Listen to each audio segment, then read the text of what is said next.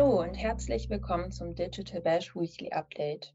In diesem Format präsentieren wir dir jede Woche kurz und knackig, was du über aktuelle Entwicklungen in der Online-Marketing-Welt wissen musst.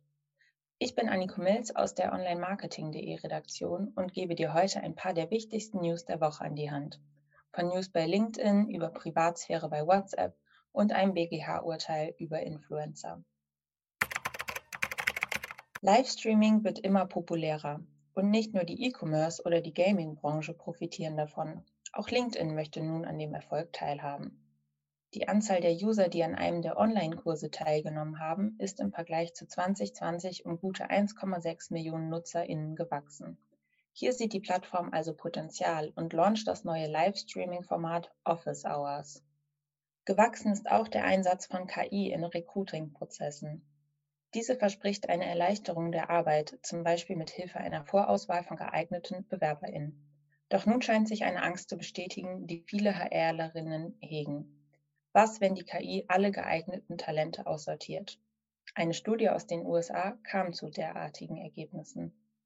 Eine Angst von WhatsApp-Usern bestätigte sich hingegen nur halb, nachdem ein neuer Report zunächst für Empörung sorgte.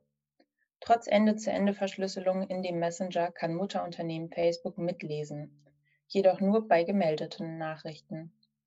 Unbekannt war vielen jedoch, dass, um den Kontext zu verstehen, auch die vorangegangenen Nachrichten weitergeschickt werden.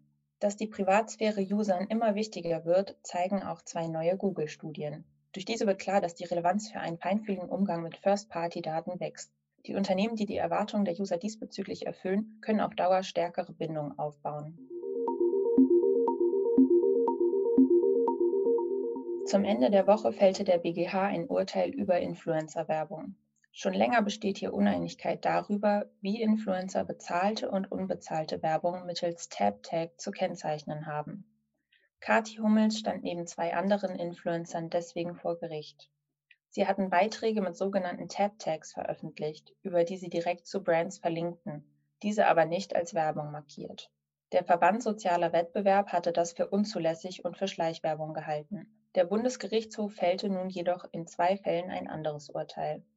Demnach sind Beiträge von Influencern, die nur per Tab-Tag auf einen Firmenaccount verlinken, per se nicht werblich. Anders sieht es aus, wenn direkt auf Firmenwebsites verlinkt und oder eine Gegenleistung der Firmen erbracht wird.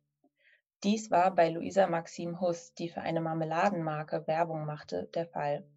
Sie erhielt für ihr Posting eine Gegenleistung, markierte den Beitrag aber nicht als Werbung. Gibt es keine Gegenleistung, müssen Creator Produkterwähnungen von Marken per TabTag weiterhin nicht als Werbung kennzeichnen. Jedoch kann die Erwähnung von Marken samt Verweis auf eine Markenwebsite auch im Kontext einer geschäftlichen Handlung zugunsten fremder Unternehmen eingestuft werden. Und zwar dann, wenn ein, Zitat, Beitrag nach seinem Gesamteindruck übertrieben werblich ist, etwa weil er ohne jede kritische Distanz allein die Vorzüge eines Produkts dieses Unternehmens in einer Weise lobend hervorhebt, dass die Darstellung den Rahmen einer sachlich veranlassten Information verlässt. Zitat Ende. Zusammenfassend heißt das, dass nach wie vor eine Gegenleistung für die Marken- oder Produkterwähnung eine Werbekennzeichnung fordert. Gleiches gilt, sobald konkrete Links zu Websites Dritter im Spiel sind, die das hervorgehobene Produkt abbilden. Auch die erwähnte übertriebene Werblichkeit erfordert eine Kennzeichnung.